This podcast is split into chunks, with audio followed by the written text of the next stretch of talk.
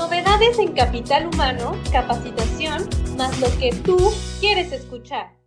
Hola a toda nuestra audiencia, bienvenidos a un nuevo episodio de Tú.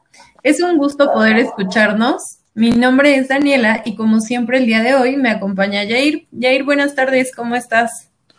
Hola Daniela, muy bien, gracias. Saludos a todos nuestros escuchas. Pues como recordarán, en nuestro último episodio les mencionamos el tema del día de hoy, el cual es si la capacitación es una profesión prostituida. Así es, Jair. Considero que es un tema muy fuerte, pero oportuno, debido a la situación en la que nos encontramos, ya que, como lo hemos dicho, pues estamos en una situación de pandemia y esto está impactando directamente en las organizaciones y pues el, justamente el contexto se presta para una situación de malas prácticas en el área de capacitación. Así es, Daniela. Es muy frecuente que la capacitación se vea como algo fácil, de poca profesionalización, algo no tan formal dentro del ámbito organizacional que poco a poco ha ganado peso, pero por ese mismo motivo y con la masificación de la capacitación, el aumento de la productividad, el interés de ofrecer mejores servicios, se tiene la idea de que todo es con capacitación. En parte sí, pero también depende de otros factores como la facilidad que tiene la organización, la estructura, los recursos económicos, así como los recursos humanos que pueda tener la organización y principalmente las personas que estén dedicadas eh, a este tema de capacitación. Entonces, pues vamos a, a comenzar recordando qué es el proceso de capacitación y es un proceso a través del cual se adquieren y actualizan, desarrollan conocimientos, habilidades, actitudes para el desempeño de una función laboral o un conjunto de ellas. Así es, Jair. Además, pues vamos a recordar también que a partir de este proceso, es decir, el proceso de capacitación, las competencias que eh, va definiendo la institución no solamente se van adquiriendo, sino que también se perfeccionan con el paso del tiempo a través de programas tales como planes de carrera o pues simplemente el plan de formación institucional. Así es, Daniela. Y pues vamos a comenzar de lleno con el tema y por supuesto el debate y para eso te tengo una pregunta. Cuéntame, ¿consideras que el profesionalista que se dedica a la capacitación debe tener un perfil específico, ya sea en cuestión de educación y o competencias? Pues fíjate que considero importante que sí se defina un perfil específico para aquel profesionista que se dedica a, la capacitación. Em, como bien lo mencionabas hace un momento, las personas consideran que esta es una actividad fácil y eso los hace llegar al punto de creer que cualquier persona lo puede hacer, ¿no? Eh, no quiero decir que no tengan la capacidad o que no tengan la habilidad. Sin embargo, es importante mencionar que el capacitador no solamente debe de tener eh, en cuenta o presente la cuestión práctica, teórica o técnica que se lleve dentro de las instituciones, sino también debe tener un perfil educativo que le permita llevar a cabo este proceso de enseñar a otros, es decir, que sepa cómo aprenden y cómo puede lograr el conocimiento en estos otros colaboradores, ¿no? La verdad es que eh, en muchas ocasiones en las instituciones o en las organizaciones lo que hacen es colocar a aquel o aquella, aquel o aquella colaboradora que cuente con más experiencia, que conozca el ámbito o incluso que lleve años dentro de la institución y que pues conozca los procesos. Sin embargo, esto no garantiza que eh, pueda enseñar a otros, ¿no? Que es justamente lo que implica el proceso de capacitación, que se tenga estabilidad para poder transmitir el conocimiento. Y considero que este, esta es una de las características principales que se debe de considerar eh, dentro del perfil, ¿no? La verdad es que dentro del de, ámbito organizacional, pues muchas veces eh, sí se tiene precaución en cuanto a quién va a ser la persona que va a capacitar a otros y se especifica un poco más en cuanto a, no sé, el nivel educativo, ya sea licenciatura, maestría, que cuente con esas, em, esos estudios para poder llevar a cabo este proceso de transmitir información, ¿no? La verdad es que lo demás, la, la práctica o el conocimiento duro de cada organización se puede adquirir a través de la experiencia y es por eso que la otra parte, la parte educativa, es también muy importante. Yo por eso considero que, que sí se debe de, especificar ciertas características dentro de las organizaciones para poder elegir a esa persona, a aquel profesionista que se va a dedicar al proceso de capacitación. Cuéntame, Jair, ¿tú qué opinas? ¿Debe existir este perfil específico? Coincido demasiado contigo, Daniela. Este, creo que sí debe estar formado como instructor. No necesariamente tiene que ser psicólogo o pedagogo. Eh, se encasilla mucho a este profesionalista. Eh, de acuerdo. Pero es, es, el ideal porque tienen ciertas habilidades sociales que se les facilita el, impartir ciertas instrucciones, pero el proceso de capacitar eh, adultos o la andragogía es completamente diferente a la parte educativa, ¿no? O no nos enseñan tanto estos procesos dentro de psicología, por lo menos no en la carrera, hasta que estás dentro de la organización y como lo dices tú, lo vas aprendiendo y vas generando expertise para poder transmitir este conocimiento. Sin embargo, debe haber un bagaje atrás, debe tener ciertas habilidades para compartir el conocimiento, ya que es, es lo único que puede permanecer en el tiempo. Y gracias a eso, pues podemos tener el día de hoy vacunas, que falta la de coronavirus, no, pero está, se, está planeando. Eh, por eso hay vuelos hacia la luna, hay viajes hacia la luna.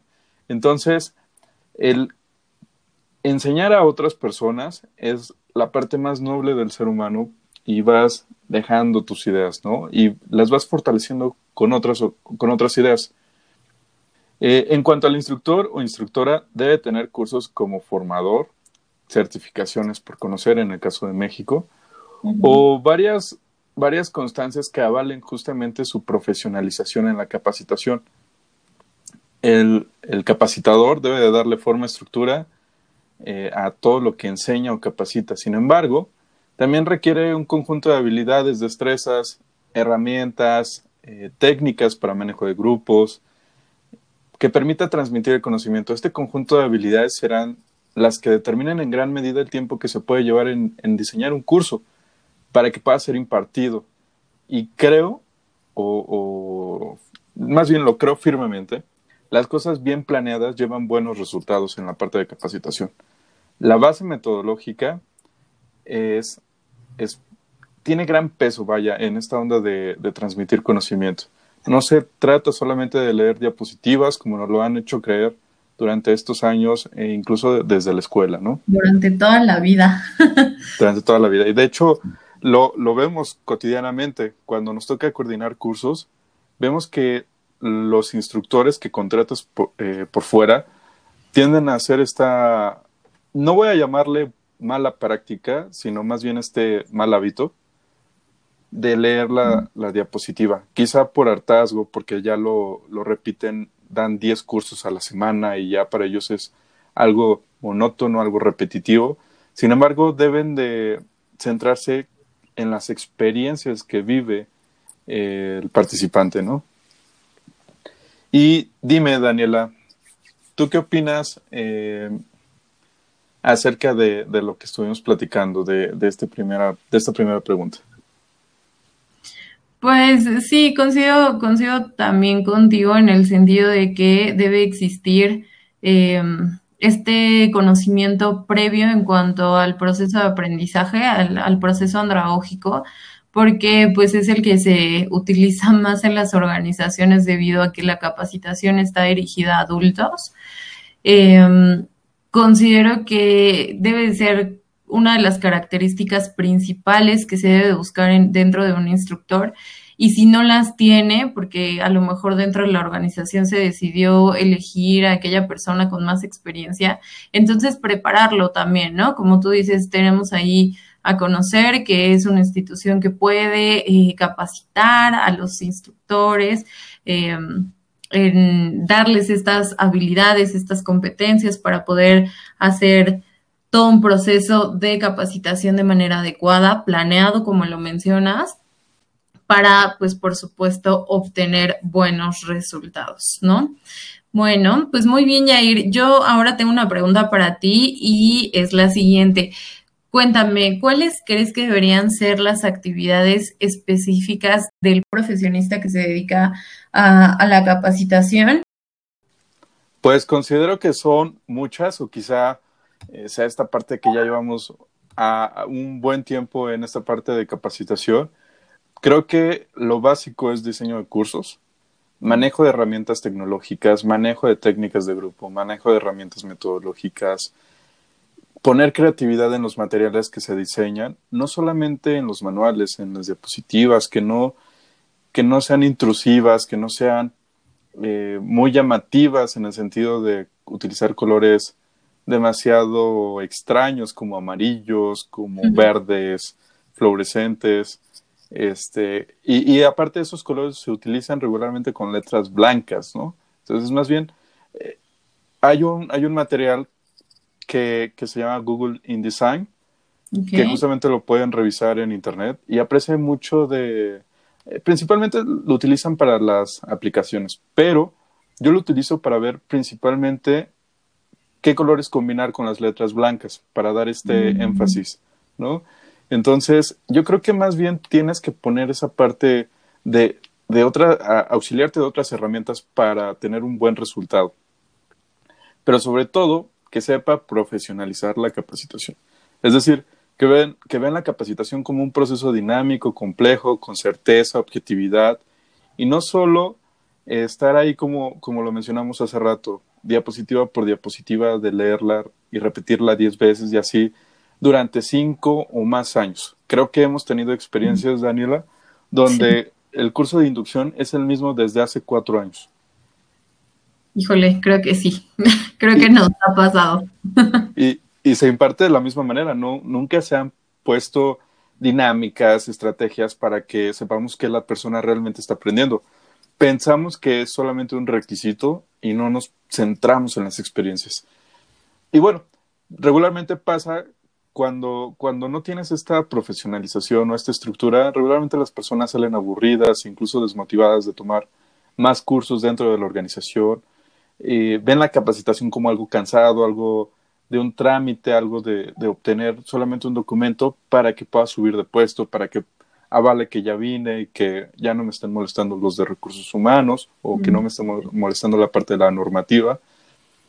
Además, se tiene la impresión en la organización de que es fácil y que no es nada complejo el diseño y la impartición de un curso, lo cual incita también a, que no se remunere bien la capacitación, a que se desmerite el trabajo que, haces para, para, estas experiencias dentro de un aula, un entorno virtual, porque incluso eh, esta parte de los cursos en línea ya también te lleva cierta metodología, no es solamente hacer el curso por hacer, lo, lo vivimos recientemente, Dani y yo estamos en proceso de certificación de conocer por diseño de cursos. Y, y lo que nos pide la norma, eh, bueno, conocer el 366, es realmente muy estricto, son muchas cosas que nosotros pensábamos que hacer un curso en línea era Nada más hacer. Exacto, nada más subirlo a la plataforma ya, pero tiene toda una base metodológica. Claro. Y bueno, como lo que te platicaba hace rato, ¿no? Tener esa habilidad de poder transmitir, tener ciertas habilidades sociales para que pueda solucionar algunos conflictos dentro de del aula, porque a veces se tocan temas muy sensibles, a veces se generan conflictos de entre los colaboradores, unos echan la culpa al otro, entonces debes de tener esa esa habilidad de mediar algunas dinámicas extrañas o incluso eh, a personajes como los Contreras, ¿no? Los saboteadores. Este, entonces, mucha gente le tiene miedo a este tipo de personas o a los expertos, porque piensas que tú al dar un curso, al estar en eh, relacionados o al estar en un entorno de, profesionistas o de personas que tienen un alto dominio de competencia, no necesariamente tienen que ser profesionistas. Podemos hablar de incluso una persona de, mantenimiento que tiene un alto grado de expertise y tú vas a enseñarle algo que él ya sabe, pero de manera diferente. Entonces, mucha gente le tiene miedo a eso de que esa persona con un alto índice de expertise pueda sabotear tu curso. Pero realmente es como mucha seguridad de parte del instructor o el facilitador, como le, quiera, le queramos llamar. Pero creo que esas son las actividades principales de, del facilitador, Dani. ¿Tú qué opinas? Pues fíjate que sí, estoy de acuerdo. Creo que em, todas estas actividades en cuanto al diseño de materiales, en cuanto al manejo de grupos, enfrentarte a estas personas con las que tú y yo nos hemos enfrentado, ¿no? aquella persona que es el, experto dentro de, del aula o dentro del grupo que tienes.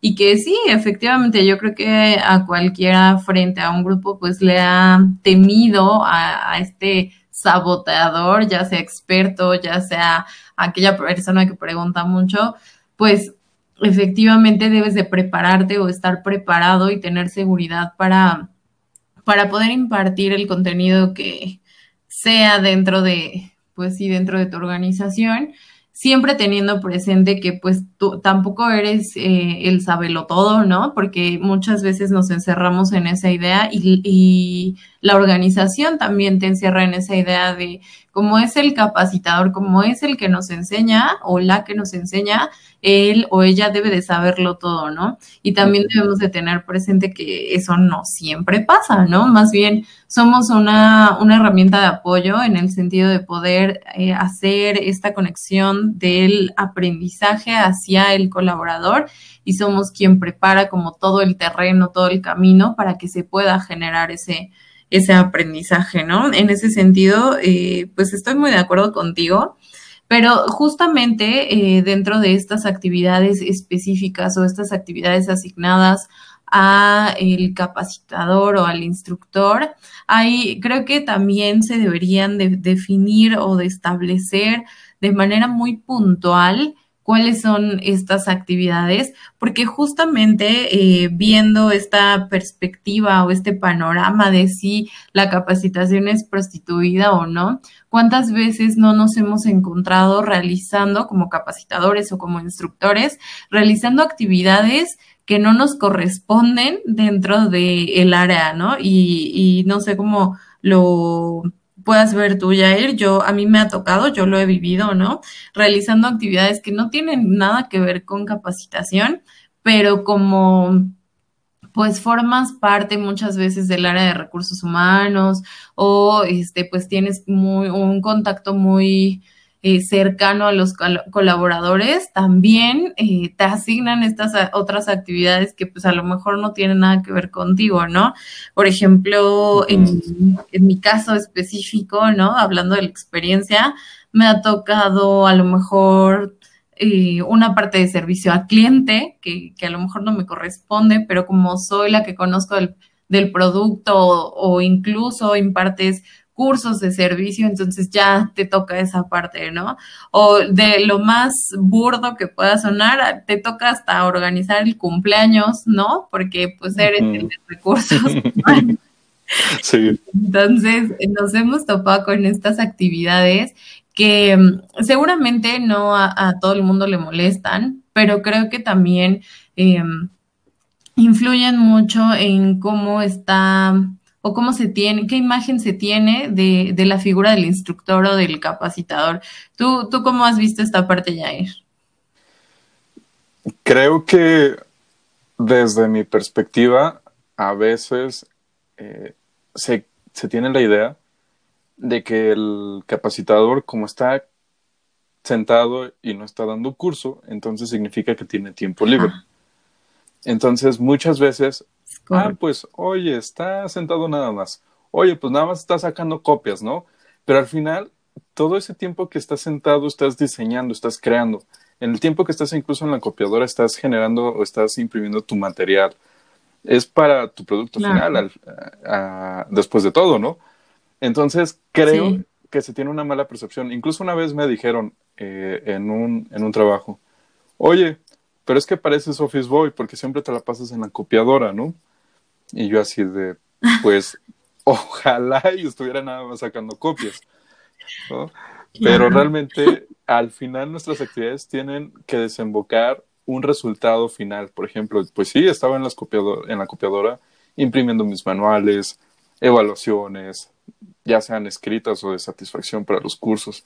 Al final, todo esa, eso se tiene que traducir en un resultado, en un KPI, este, que, que debemos de hacer, ¿no? O sea, no, ojalá ahí tuviéramos toda la vida alguien que nos hiciera eso, aparte de sacar copias o, o estar diseñando cursos. Simplemente eh, recuerdo mucho que trabajé contigo, contigo un, un curso, Daniela. Este, Bueno, varios, varios, ¿no? Eh, pero la parte de, de, la creación de, de dinámicas, la creación de contenido, el objetivo de cada una de las actividades, ¿cuánto tiempo no nos lleva? ¿no? Y eso que ya tenemos una expertise. sí, esa parte de las actividades es como muy, muy bien criticada, ¿no? Y, perdona que te interrumpa, pero sinceramente creo que es de las partes más difíciles con las que nos ha tocado lidiar como instructores, en el sentido de que, pues, están jugando cuando lo único que, o sea, lo que buscas es generar, pues, un aprendizaje significativo, ¿no? realizando este tipo de actividades eh, o dinámicas dentro del aula y pues no se les da ese valor.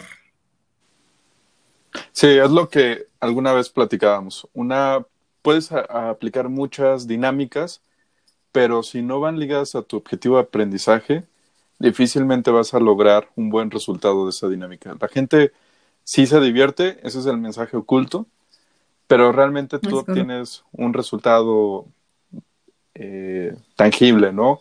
Por ejemplo, el trabajo en equipo, y, y, lo aterrizas con ellos, es de, a través de esta, esta actividad o este juego, logramos estos resultados. ¿Ustedes cómo lo vieron, no? Entonces empieza todo un feedback, y fíjate que se me viene a la mente lo que una vez me dijo una, una doctora eh, eh, de la Facultad de Psicología, recuerdo muy bien su nombre, Erika Villavicencio Ayub. Este, que hay diferentes tipos de capacitadores. Por ejemplo, los payasos, donde solamente las personas van a jugar, a jugar, a jugar, salen del aula, muy divertidos, eso sí, pero, sin ningún, exacto, sin un bagaje, ¿no? Eh, un conocimiento, una habilidad o alguna destreza, o alguna actitud que es la más compleja de desarrollar dentro de un curso.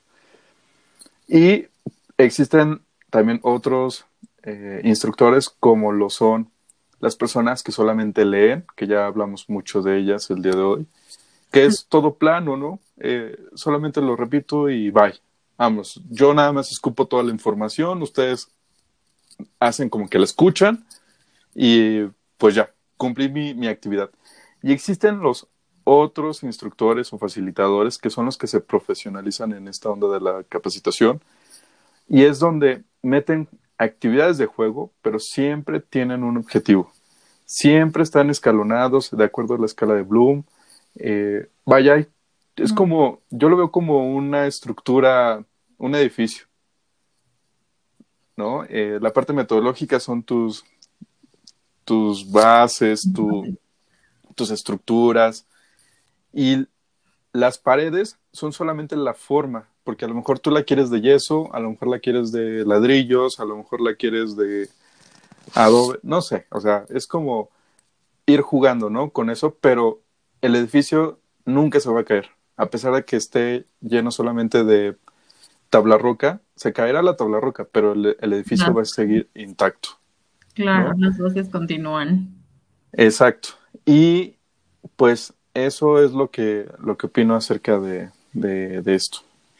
Pues muy bien, Yair. Pues ya para concluir, cuéntame, ¿consideras que la capacitación es una profesión prostituida? Sí y no. Sí en México. Ok. te voy a decir, por el mismo motivo que se puede, tornar, se puede tornar fácil o como impartir la capacitación, eh, como lo puedes impartir a una persona, ellos piensan o la mayoría de las personas piensan que lo puedes impartir a 400 Claro. Y de la misma manera, como si fuera una cadena de producción. Realmente no es así. Creo que, la capacitación es muy artesanal. O sea, sí tiene su estructura, pero es muy artesanal. Y una artesanía es cara. ¿Por qué? Porque es única. No hay ninguna artesanía que sea igual. Una artesanía es algo hecho con las manos, ¿no? Algo hecho, como dicen los artesanos, lo hago con el corazón. Si bien nosotros tenemos una estructura, una parte metodológica, también metemos mucho de nuestra parte intersubjetiva, de nuestra expertise, de la dinámica, del conocimiento de los otros, de sus experiencias, se va nutriendo el grupo, vas adaptando y moldeando también tu esquema con la información que recibes del grupo y la vas transmitiendo en tus palabras para aterrizar los objetivos de aprendizaje. Y creo que al ser una artesanía, también debemos de considerar que lo que hacemos es costoso, que tiene un valor importante dentro de la organización, que podemos ser una, sí somos una, una parte de estructura y de apoyo dentro de la organización, pero también somos una parte fundamental porque actualmente se le da más peso a, a, las habilidades sociales dentro de las organizaciones. ¿Y a quién ponen a dar estos cursos? Al capacitador, ¿no? Claro. Empatía, asertividad, actitud de, actitud de servicio, eh, atención al cliente, como lo mencionas hace rato, y que si tú ya tienes esta formación y, además el, instructor debe tener esta capacidad de adaptarse, de, aprender nuevas cosas, de estarse capacitando, este, de tomarlo con seriedad, su trabajo. Sí. Ahí tomas en cuenta que tu trabajo es muy valioso. Y, y, yo sé, y hemos tenido muchos amigos, y me incluyo también, que damos capacitación de manera altruista, pero nos esforzamos al máximo en ofrecer un producto que sea memorable para todos los participantes, por lo menos las personas que conozco. Sí. Este, no, no, no es que nos digan, oye, pues, Jair, échate un curso de liderazgo y que jale un curso de liderazgo que ya hice en algún momento, sino más bien lo voy a reestructurar para que estas personas tengan una experiencia muy, muy agradable y que no se torne al final como, oye Jair, pues haz un curso de liderazgo para que se lo impartas a tantas sucursales, para que se lo impartas a tantas personas y quiero el mismo resultado. Entonces se, se vicia la capacitación y dicen, bueno, como capacitó a 30, puede capacitar a 200 y le seguimos pagando exactamente lo mismo, ¿no? Cuando no ven que hay como un desgaste físico, emocional, eh, al estar impartiendo capacitación. No es tan fácil. No es solamente leer, sentarte. Un instructor no se sienta solamente y, repite las láminas y le dice a la gente, ah, oye, pues lee, ¿no? Tienes que estar pendiente de todas las personas. Este, y bueno, creo que por eso es prostituida. ¿Tú qué opinas, Daniela? Pues creo que sí, digo, ya, ya te contaba yo hace un momento, creo que mm, al instructor se le da muy poco valor o muy poco peso en las organizaciones. La verdad es que de un tiempo acá ha ido tomando una posición más eh, significativa. Sin embargo, creo que todavía estamos en ese proceso en el que se le va a tomar en cuenta un poco más, ¿no? Eh, como lo dices, la verdad es que en nuestro país es como visto de, de la actividad, la profesión y eh, el lugar dentro de una organización de, de, de, un capacitador, la verdad es que es visto como algo muy sencillo, es como cualquier, ya te lo decía yo hace un momento, ¿no? Cualquiera lo puede hacer, ¿no? Si él puede ir y hablar y pararse frente a un grupo y decirle, sabes, yo también creo que lo puedo hacer, ¿no? Y, y creo que es ahí donde estamos cayendo, o se, se cae en el error, porque justamente no se conoce todo ese trabajo que hay detrás o todo ese trabajo previo, ¿no? Como tú lo decías, a lo mejor sí tenemos material que generamos y lo utilizamos, pero eso no quiere decir que lo utilicemos de la misma manera y de la misma forma. Y creo que el hecho de estar frente a grupos nos ha dado la experiencia de saber que no todos los grupos, que no todas las instituciones u organizaciones ni, ni son iguales, ni buscan el mismo objetivo, ni, o sea, una capacitación nunca te sale igual, aunque sea el mismo curso, pero con otro tipo de personas, nunca sale igual.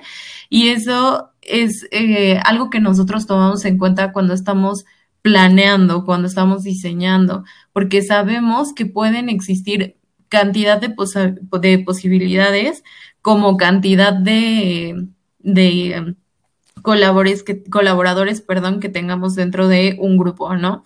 Entonces, nosotros tomamos en cuenta toda, todas esas contingencias que se pueden presentar, todas las posibilidades a lo mejor, y como tú decías, creo que eso implica algo muy importante que mencionaste que me gustó bastante, es que sí implica un desgaste físico, un desgaste emocional, ¿no? No solamente es el hecho de, ah, me voy a sentar a escribir lo que se me ocurra, ¿no? Nos preparamos, estudiamos con antelación, este, pues sí, buscamos que, como tú, tú lo mencionabas, nuestro edificio esté lo mejor construido posible desde las bases, porque es lo que nos importa, ¿no?